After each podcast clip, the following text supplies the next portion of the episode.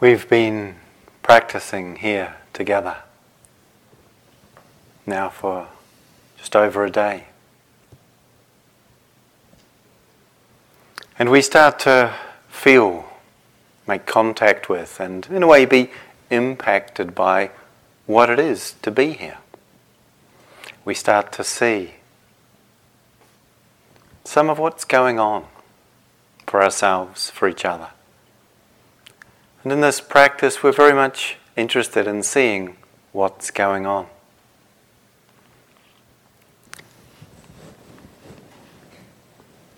One of the things that we might notice when we contemplate coming on retreat is we have this sort of idea oh, that'll be nice.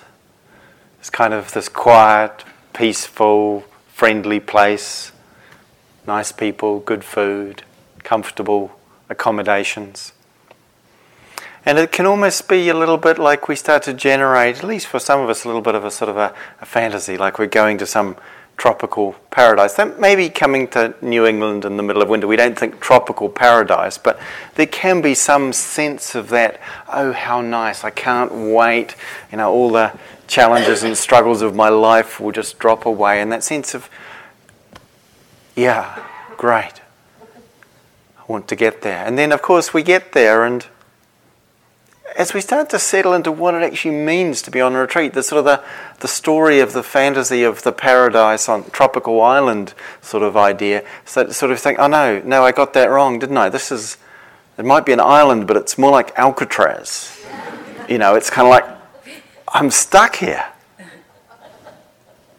in this condition.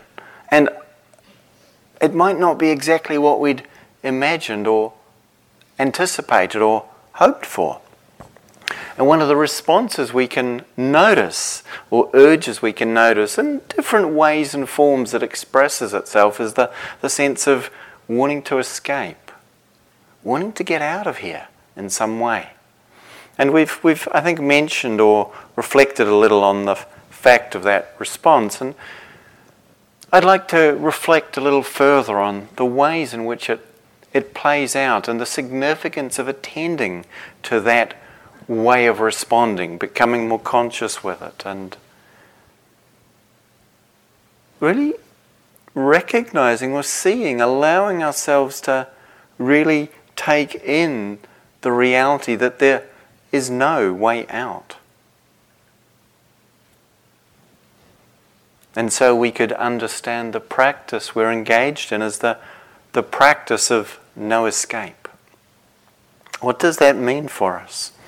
We, probably all of us in different ways, have a quite a deeply rooted belief, faith, and actually probably attachment to the idea or to the possibility of escape. It's something pervasive in our culture, the sense of looking for a way out of the particular conditions or circumstances that we might find difficult or challenging. And I think it's a really interesting thing to reflect on and a, reflection to come back to. It's like how much of my life, or if we've done this before, how much of my recent life, how much of my life has been an attempt to get away from whatever it was that we were attempting to get away from. How much of my time, my energy, is expended in that way? The attempt to get away from. And that kind of realization that I, I, touched on just before, which we might come to at the end of the first full day of the retreat, of just, oh, okay, this situation, it's challenging. And some of the romantic ideas that we associate with it start to sort of drop away. Course, if we said on the brochures exactly what it's going to be like on the first day of your retreat, who would come? We talk about lovely, wonderful qualities of heart and mind and human possibilities, of course, because that's part of what's here. And yet, that isn't necessarily what we experience or encounter when we turn up here.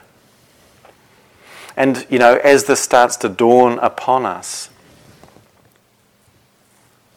we, we start to we start to think, oh dear, you know, gosh, how many days did I sign up for? It's, You know, nine days? Really? How many hours is that? How many sittings will that involve? How many walkings? How many times will I be encountering this place from which, at times at least, it seems I want to get out of? And so, this process or this movement towards escaping, towards not wanting to fully take on the reality of our experience. In fact, I'm noticing it's happening to me right now because I don't want to have to put on a pair of glasses to see the notes I have in front of me. But the truth is, I can only barely have some idea of what's going on down there without them. And I know that if I put them on, I can't really see you. So it's an inevitable what can you do? It's going to be one or the other. Maybe I should get bifocals, but uh, I just picked these up out of the little basket that they have of, and they work really well for me. Um, so I'm going to think I'm going to have to use them, and it's been coming this point where I can no longer get away with just sticking it that far away and thinking, yeah, I can read it. And yet something in me doesn't want to get there, but I'm going there, aren't I? We're all going there in different ways. And so we get involved in a process of trying to of not facing how it is by somehow trying to escape through distraction, through entertainment, through getting comfortable. It's very interesting the process of getting comfortable or trying to get comfortable, how that works for us. There's a few of you reasonable number here for the first time on a retreat. You're probably wondering, how on earth do I do this? How on earth do I cope with this?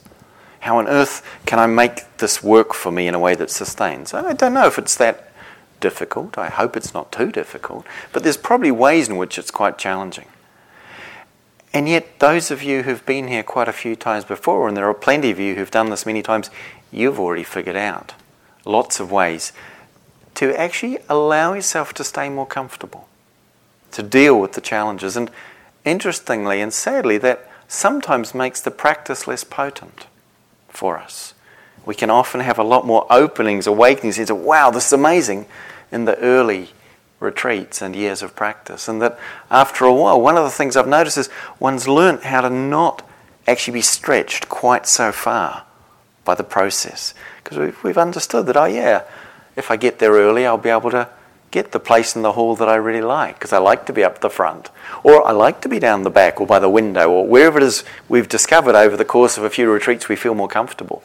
And I'll be able to sign up for the yogi job that I like and don't get the one that I don't like at the time that I like and not at the time I don't like. And we've learned to do that. I do it too when I go on a retreat. I watch myself do it. I think, you don't need to do that. You talk about that you don't need to do that, and here I am. I go and do it when I go on a retreat. Getting comfortable. There's nothing wrong with being comfortable. But one of the things about being comfortable is that it tends to lend itself to going to sleep. So, one of the elements of, of a retreat situation intentionally is that it, it's challenging us in certain ways, maybe more obvious, maybe not so obvious.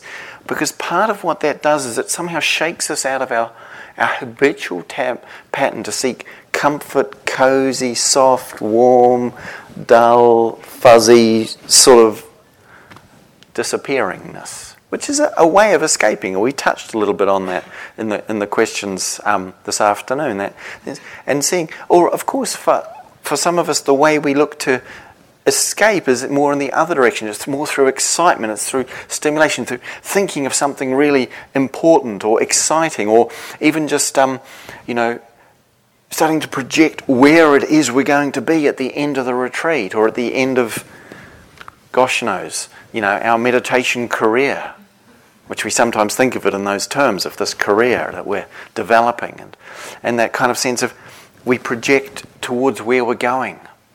And, and all of this takes us away from the simple immediacy of our experience, whether it's you know, some form of fantasy or planning or just general spacing out, thinking, analysing. I, I used to do maths problems on retreat. I used to just come up with some random problem that was difficult but not too difficult, so I thought I'd probably be able to figure out eventually, and just sit and work my way through it on, during the sitting. Now, I'm not recommending this as a practice at all, but I used to then wonder, why am I doing that? It's like, oh, it kind of means I don't have to face what it's like to be here. And of course, as we start to notice that, because part of what happens here, it's an interesting thing. Most of us, certainly I, and I think most of us, will find ourselves playing out many of the normal patterns of our life in relationship to how we do the practice. But what happens here is we start to see it. And actually, the practice and the whole form is engineered to make it pretty hard to avoid starting to notice what it is that we're doing. And although that's actually great that we notice it, it's like, great, we can see what we're doing. It doesn't mean it stops, but we start to recognize what's underlying, perhaps, the process. And yet, really interestingly, we see ourselves doing it and then we think, that's the thing I want to stop. That becomes the condition I've got to escape from, as if I somehow have to get away from my tendency to try and get away from things.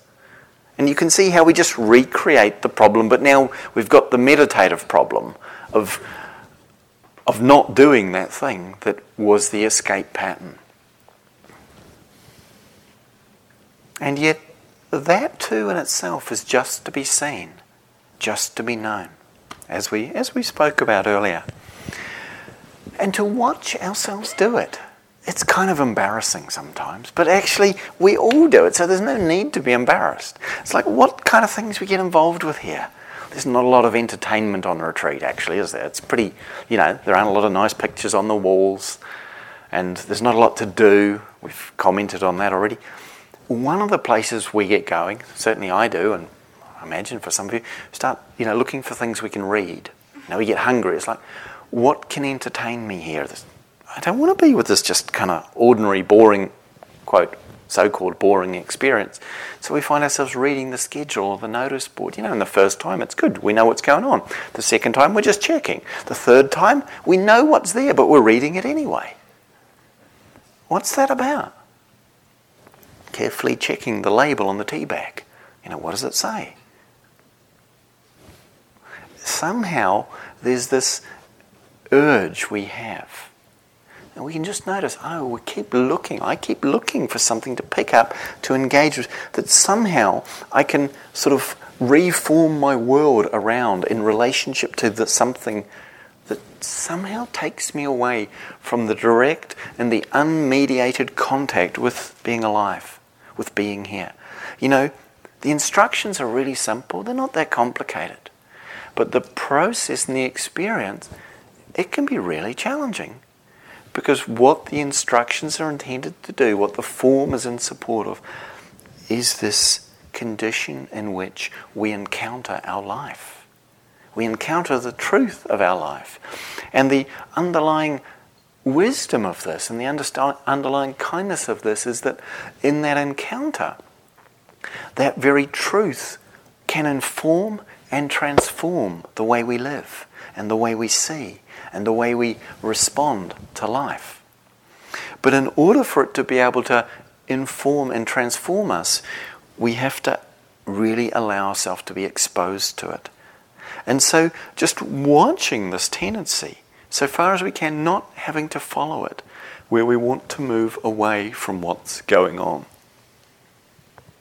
And there can be this whole element that also arises of, of kind of the more spiritual version where we, we escape by kind of transcending. It's like, oh, if I can just get things really calm, if I can just stop all the noise, stop all the thought, stop all the difficult things happening, then that's going to be the happy condition I was looking for. I met with a, um, a group of 16 year old students at a, a college in uh, Exeter, a city near where I live in England, recently, and just uh, uh, their tutor had invited me to, to just come in and speak with them, uh, students of philosophy of religion.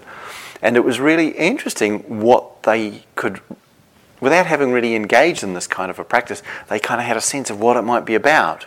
And one of the very common things was just stopping your mind. I was like, why is it we want to stop our mind? It's a really useful thing. We, without our mind, we wouldn't have got here. But what is it about the condition of our mind that makes us want it to come to an end? Because you know there is an operation that will do that, but it's not what we want. It's not what we're here for. And so there's this, this sense of we might want to, to kind of quieten or damp it all down. Outer experience, inner experience.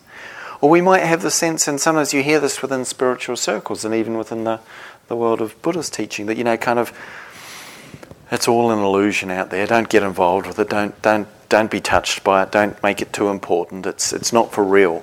Now, you know, the classic response of the Zen master when the student comes in saying, It's all an illusion, I've understood, you know, it's empty, it's not for real.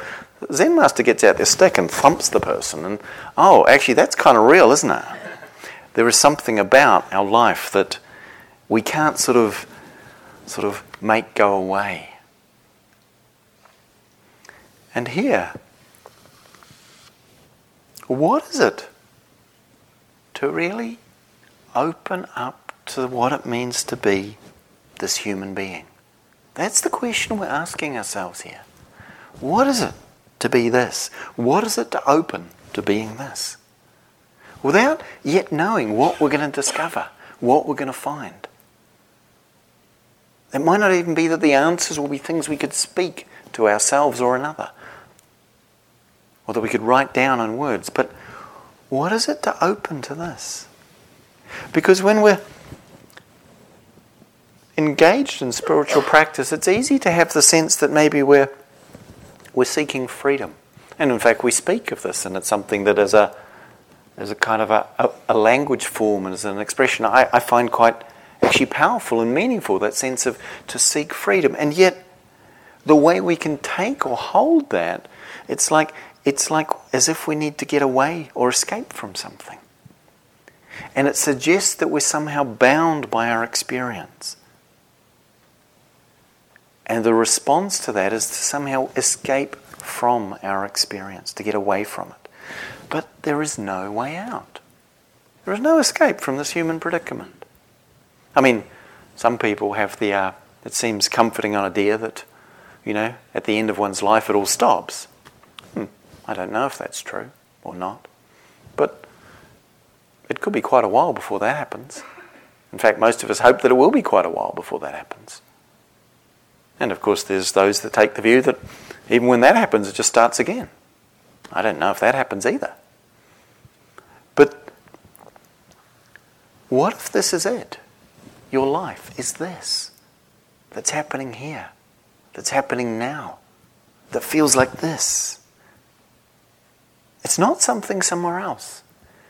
It's not something you're going to get to at the end of a journey and say, oh, now I've got it. It's this. It's already here. It's already happening. This process of seeking one thing in order to escape from another, or seeking to escape where we are by pursuing another. This seems to be what spins our world, what spins our mind. And it goes on and on and on. And there's no happiness in it, there's no satisfaction, there's no rest. It's actually something we feel easily bound in. And yet we imagine the solution to this bondage is to somehow get to something else or get to somewhere else. This attempt to get to something else or somewhere else. It's really compelling. Now, of course, sometimes, you know, it's time to eat some food. We're hungry. There's food being served. We need to get to where the food is. That's okay. We do that sort of thing all the time. That's fine. But we can carry this kind of kind of idea that somehow when I get to that place, that's going to do it. That's going to be the place. But of course, you know, we get there, we have some food, and it's nice or it's not, depending on our preferences and whatever. And yet, afterwards, then we need to go somewhere else. We need to do, oh, well, that was very nice. Oh, I enjoyed that lunch. I enjoyed the lunch. I don't know about you, but that sort of quiche was really, you know, yummy and hmm. And then afterwards, of course, sleepy, drowsy. Hmm, got to go lie down now. Um, so it's not that comfortable having eaten all that, rather too much, probably in my case, quiche. Because actually, then something else needs to be escaped from or needs to be pursued. The Buddha having contemplated and reflected, in fact, before he was the Buddha, as a just a, a human being like ourselves, but looking and wondering about his life and about what it means to be alive, he, he asked himself this really important question. He said, Why should I, who is subject to birth, to aging, to sickness and death, why should I spend my life seeking after other things which are also subject to birth, to aging, to sickness, to death?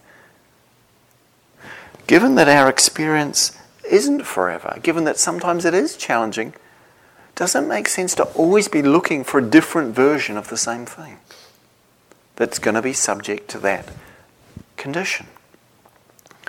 Would it not make more sense, he said, to seek for that which is not subject to birth, aging, sickness, and death?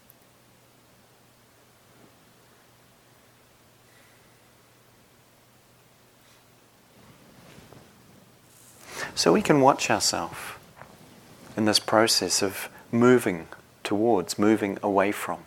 And it's really useful, again, not to be judging that process if we see it happening, but to letting ourselves really feel, be conscious of, be impacted by the truth of it.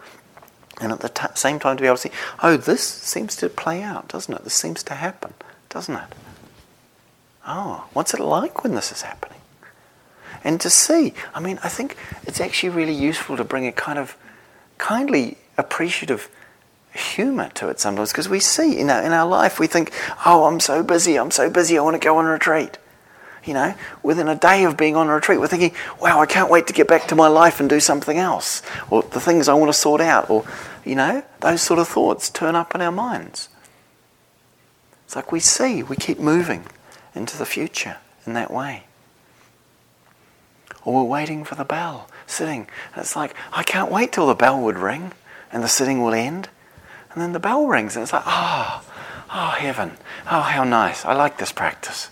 You know, and then it's walking, and we're walking back and forth. We're thinking, when's it going to end? When does this stop? The bell rings. Oh, how nice. I can go and sit again. The kind of sitting I was just escaping from 45 minutes ago, I'm now enthused about going back to for a while. And then, oh, lunch is the next thing I start, you know. We tumble if we're not aware, if we're not conscious of this, we tumble from one thing to the next in this way. So, can we face that experience? Can we allow ourselves to, to feel the moment's experience? There might be something difficult or tender or scary or just something we can't quite comprehend and therefore can't quite package up tidily and organize in a way that makes us feel in control or safe? Can we actually just allow that that's how it is sometimes for a human being? Not just for any human being, but for this one, for me right now. That's how it is sometimes. And when we notice, and it can sometimes be the case, that with the, the suggestion and the encouragement to, to use the experience of the body breathing, and whether we're noticing a particular place in our body where that experience shows itself, or whether we're more in touch with a kind of a more broad or full experience of the whole body breathing, without one or the other being better, but however that might be, that we're working with the breath that we've found useful. There's a way in which sometimes when other things arise, like maybe some sounds outside or some thoughts inside, you know, in terms of what we call interior experience, there's the sense of, I've got to get back to the breath. You know, it's almost like we're then trying to escape from that other thing that's apparently, we might think, distracting us and escape back to the breath. It's like that's the place we're supposed to go. And we are suggesting to come back to that place, but not as an escape from the other moment or the other experience. So, one thing that's really helpful is just to notice where you are and relax just for half a moment. Ah, oh, here am I, and there's a sound, or there's a thought, or there's a feeling or a sensation that's going on. And maybe it's an unpleasant one I want to get away from, or maybe it's something enjoyable and I'm afraid I'm going to get attached. So I'm thinking I need to escape or move away. But what if I just move a little more slowly? Just pause. Okay, this is where I am. And then we're landed, then we're gathered in that place. And then in that gathered way, we can return the fullness of attention to the sense of breathing in the body, in whatever way that shows for you.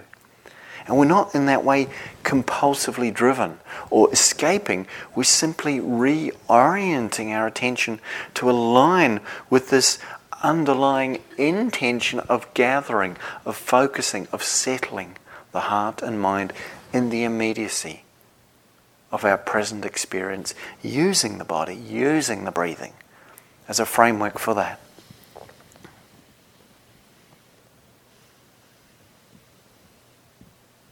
So we don't have to rush on our way back. And yet we can come back. We can start to really establish a sense of a, of a ground and a refuge here in this experience that can really support us and allow us to kind of handle that pull and push experience that arises internally, that takes us away from this deepening contact with, with our aliveness, with that, the here-ness and nowness of life that reveals its, its vitality, its beauty, its mystery, but also its challenge.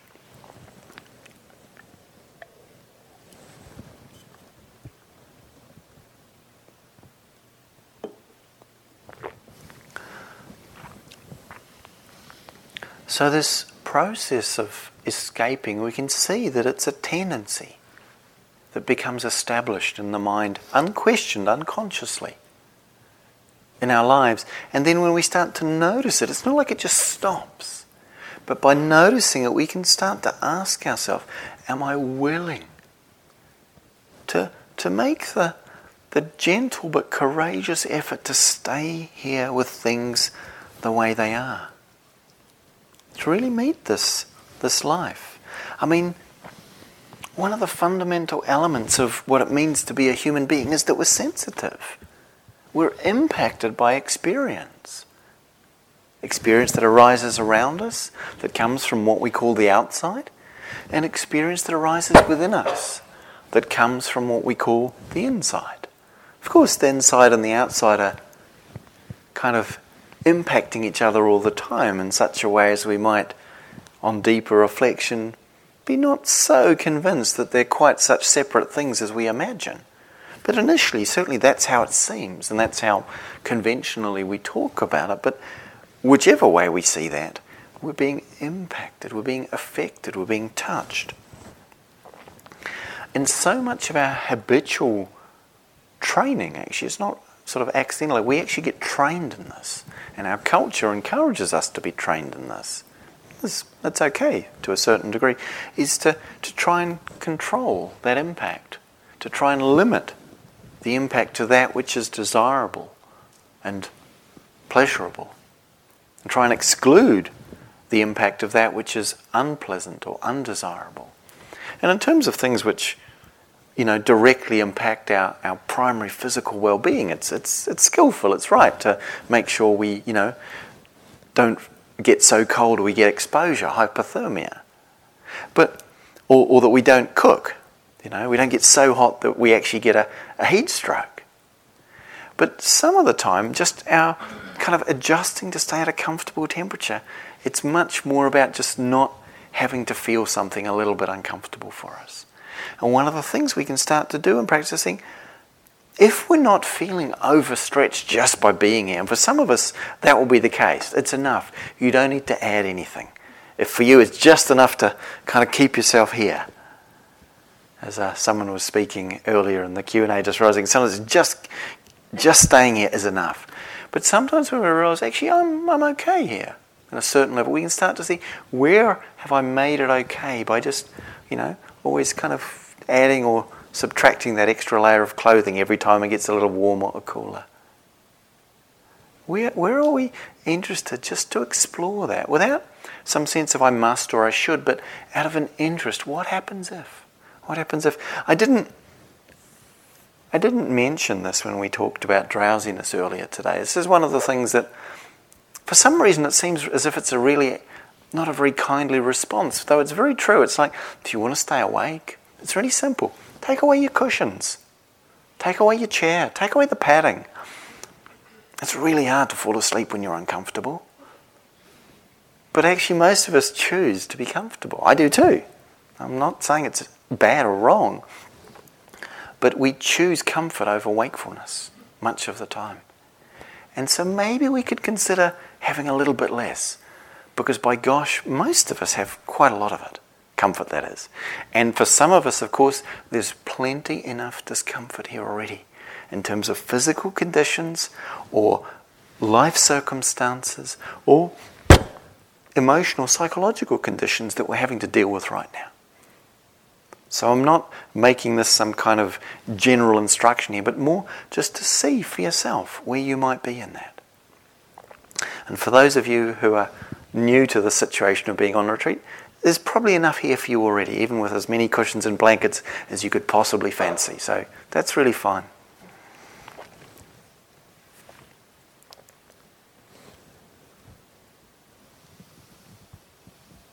Because what happens for us is so long as we're still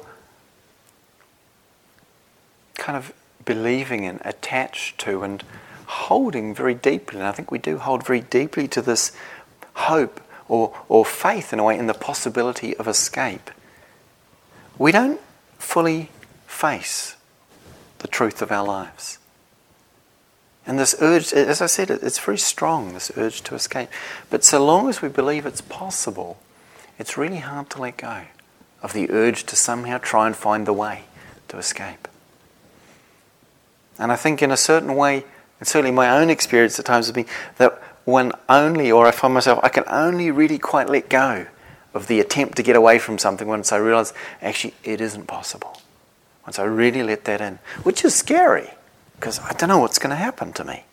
But I do remember being very struck on some of the uh, retreats I've, I've taught, which I, I, very much enjoy teaching, where rather than sort of all being in a, in a building or in a centre like IMS, we are out going out walking in somewhere in the wilderness and um, with tents and food and that. And as I remember someone saying to me on one of these uh, one of these walking retreats that I that I very much enjoy being part of and leading, after um, a retreat in which it had been raining solidly for three days in the south of France in summer, where it's reliably sunny in summer, and it had been raining so pretty solidly for three days. And this person said that you know, actually, if I could have left, I would have, but I was out there in the middle of nowhere. I didn't, I couldn't leave because there was nowhere to go.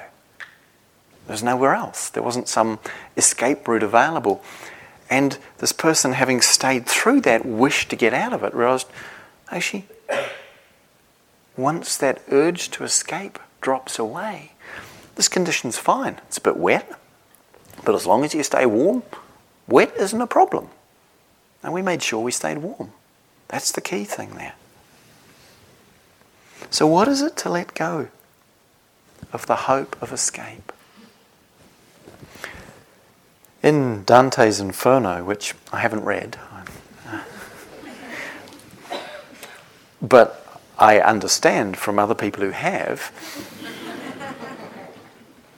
there's an inscription above the entrance to what is, I guess, effectively hell, in one sense, that says, I guess in translation, abandon hope, all ye who enter here.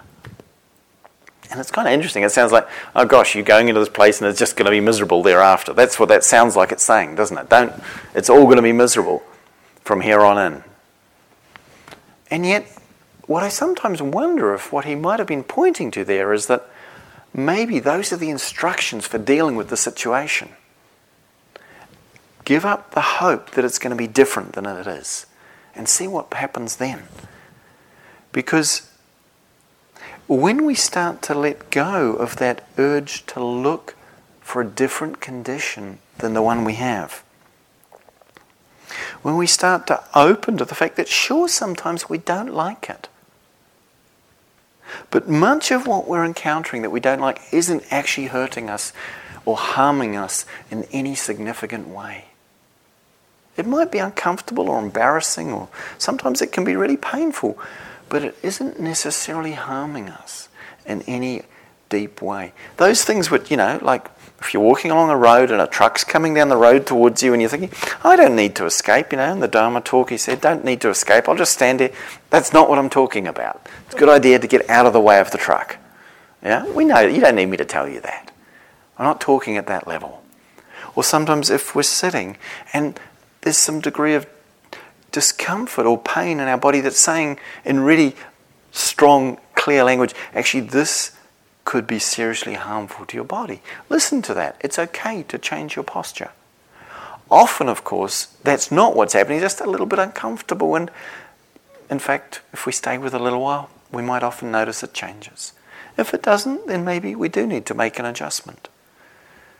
But there's the sense of, ah, okay, what if I just allow myself to pause a little bit with those things I didn't wish for and see what happens?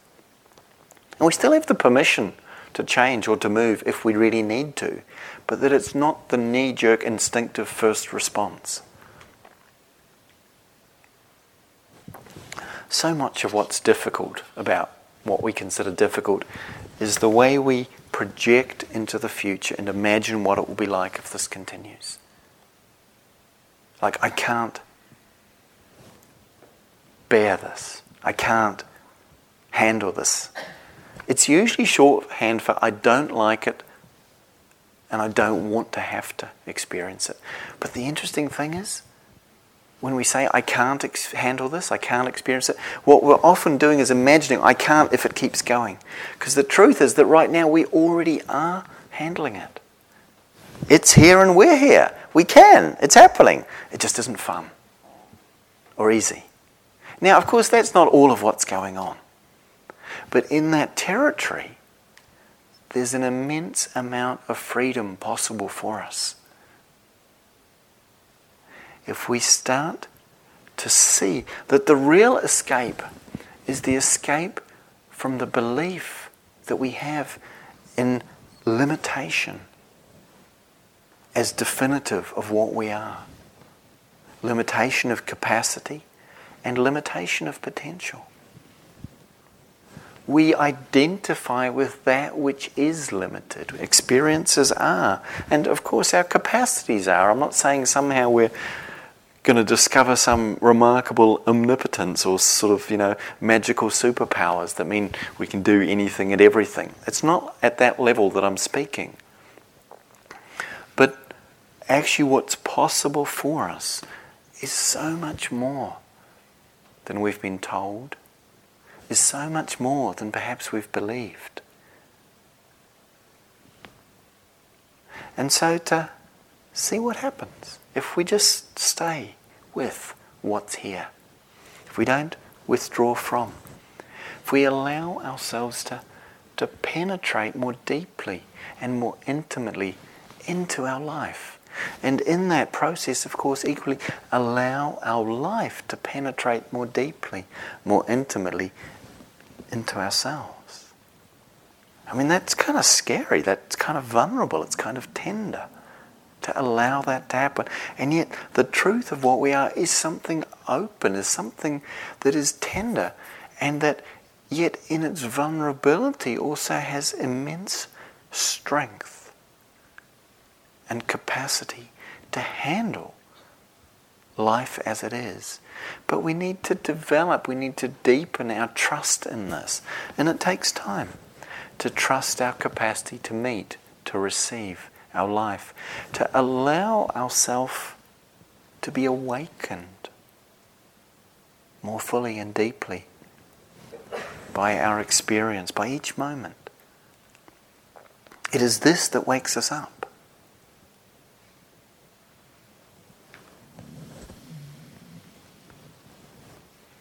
Now, the Buddha spoke about the possibility for the human heart to be liberated the human heart mind. We don't really have a word for what it is that the Buddha had a word for, so we use heart mind because it covers the territory. But this can be liberated. And yet it's not through an escaping from. It's not through an escaping from. but more, we could say, through an unconditional opening to or dissolving into life, into our experience, and not holding ourselves apart from it in any way. So we're asked to not look away, to not follow that movement of escaping. Or when we see it arising, to see that we don't have to go with it. We can watch it play out and understand that, oh, this is a, a movement away, but what would it be? Ask ourselves, invite ourselves back. It's like this process of welcoming. It's also a process of making ourselves at home, learning what it means to be at home in this life as it is, in this heart, mind, body, as it is. And as it is, can sometimes be delicious, delightful, exquisite, sweet, and beautiful. And sometimes it can be quite tender and poignant and perhaps overwhelmingly challenging. Or at other times, of course, quite kind of just so ordinary, we're not interested, or it's kind of boring. You know, the breath is boring. Did anyone have that experience? Breathing is boring. Why should I watch this experience of body breathing in, body breathing out? I've been doing it all my life. You know, just for a moment, if you get the sense that, you know, one of these days, one of those out breaths, it's going to go out. And there isn't going to be another one coming in. It's just going to go out. And we don't, most of us know which one that's going to be. Suddenly, breathing isn't boring. It's like, wow, is it going to come in? Because you know, every day, today and every day, a whole lot of people who thought there was another one coming in, it so happened for them that there wasn't. For any number of reasons. And that's just normal. It's what happens. And so, so even the kind of ordinariness of this, this life is, is something remarkable that it's here at all and that it seems to keep going, at least for a while. Not taking it for granted.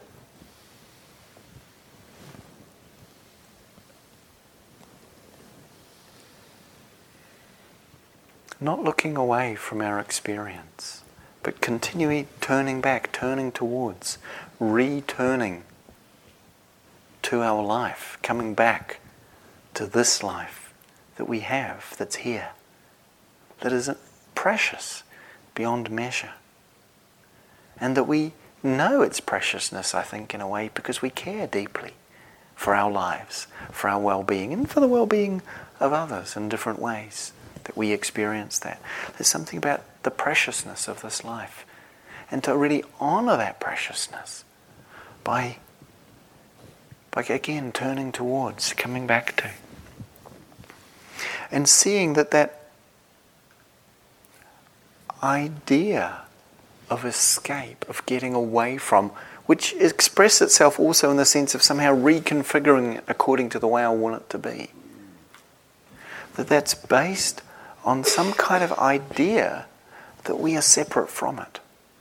And we can therefore reorganize it while we're over here and it's over there. But we can't. It doesn't work that way.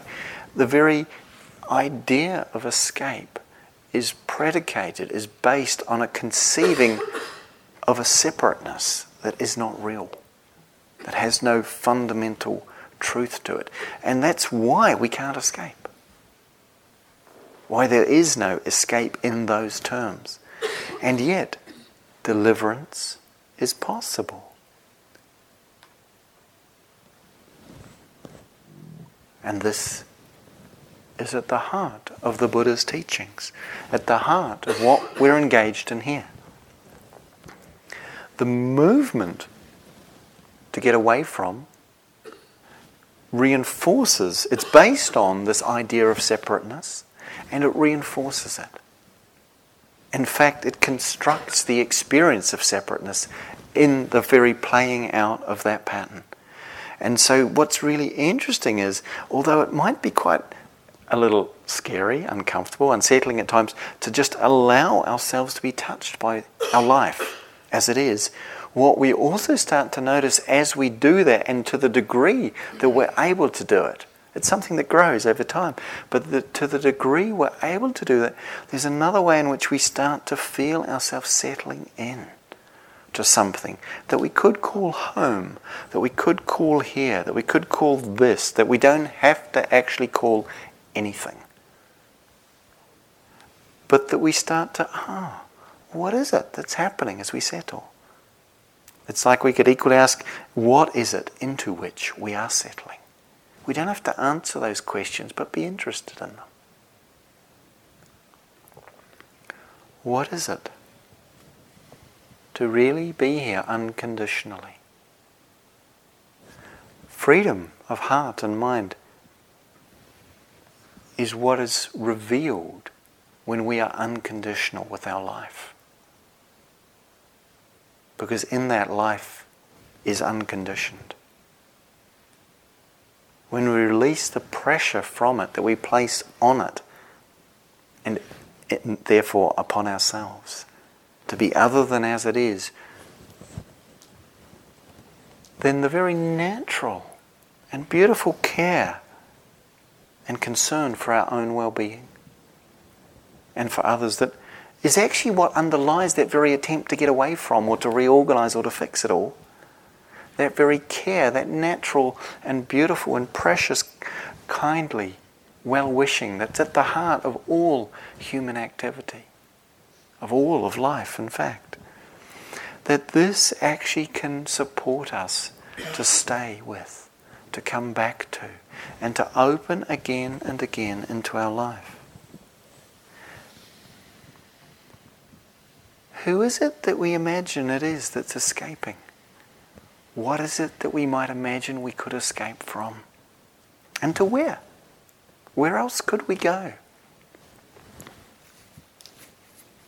We might think, whoa, you know, enlightenment, isn't it? Isn't that where we're going? And uh, Chogyam Trungpa Rinpoche, a teacher in the Tibetan tradition, he once said, You know, enlightenment is a great disappointment for the ego. Because that very construction that's trying to get somewhere else, that isn't what gets liberated.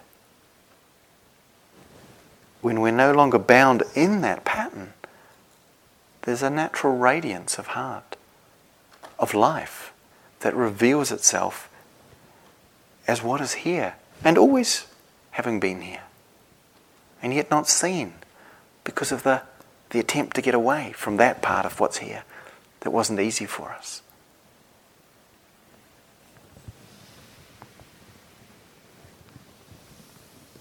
So, this teaching of the Buddha is pointing to. There is deliverance, there is freedom liberation to be realized, to be discovered. And yet, without escaping from all of this, not apart from our experience is this deliverance to be found, but nor dependent on it either.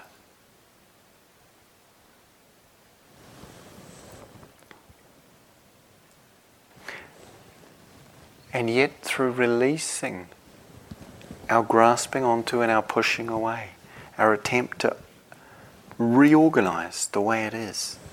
Releasing that, we can we can discover for ourselves that what is here offers us exactly what we need, which is an open doorway to what in our hearts we long for most deeply.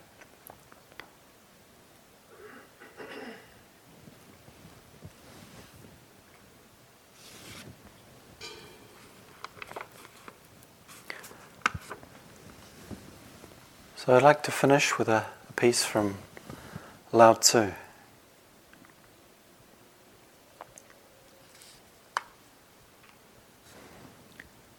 And he talks about a, uh, the, the image of what it's like.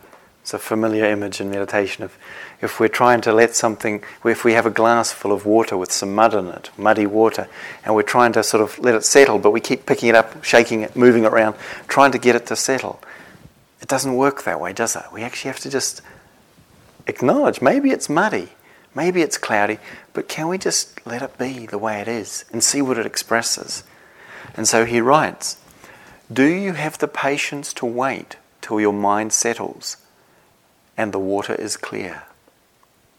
Can you remain unmoving until the right action arises by itself? The Master does not seek for fulfillment, but not seeking, not expecting. She is present and can welcome all things.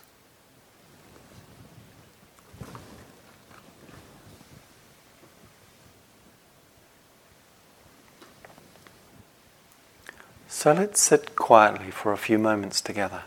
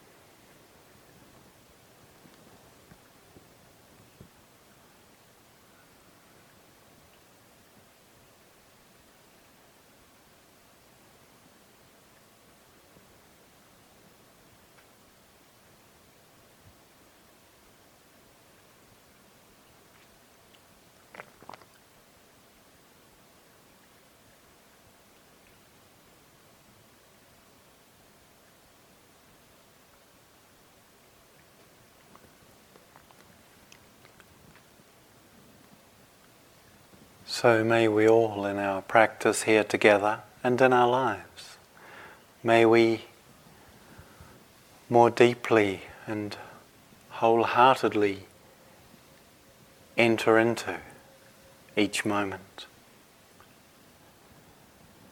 May we come to be at home in this life as it is.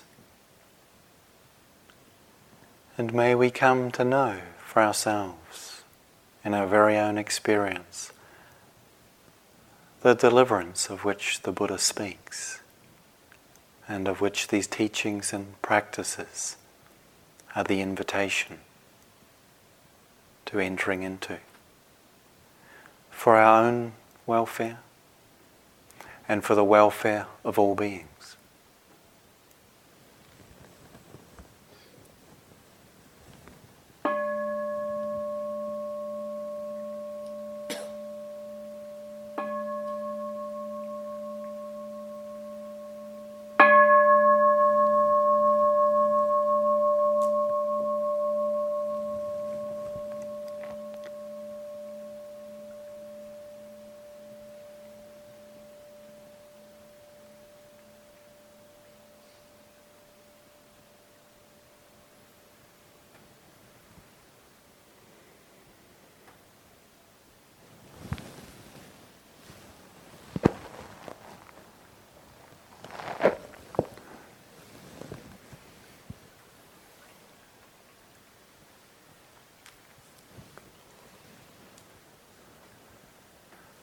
So it's time now for some walking practice, and uh, you may find that uh, a little more brisk walking or even uh, going outside in the, the freshness of the, the moist air um, is something that might bring a little rejuvenation if you're feeling a little tired.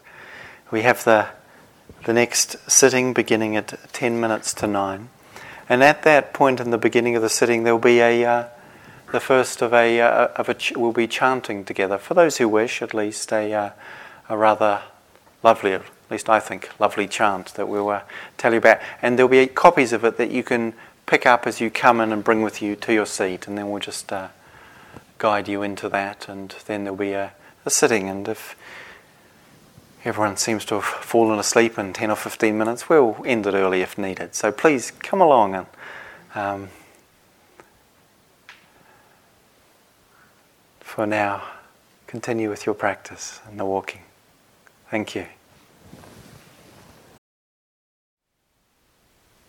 Thank you for listening. To learn how you can support the teachers and Dharma Seed, please visit dharmaseed.org slash donate.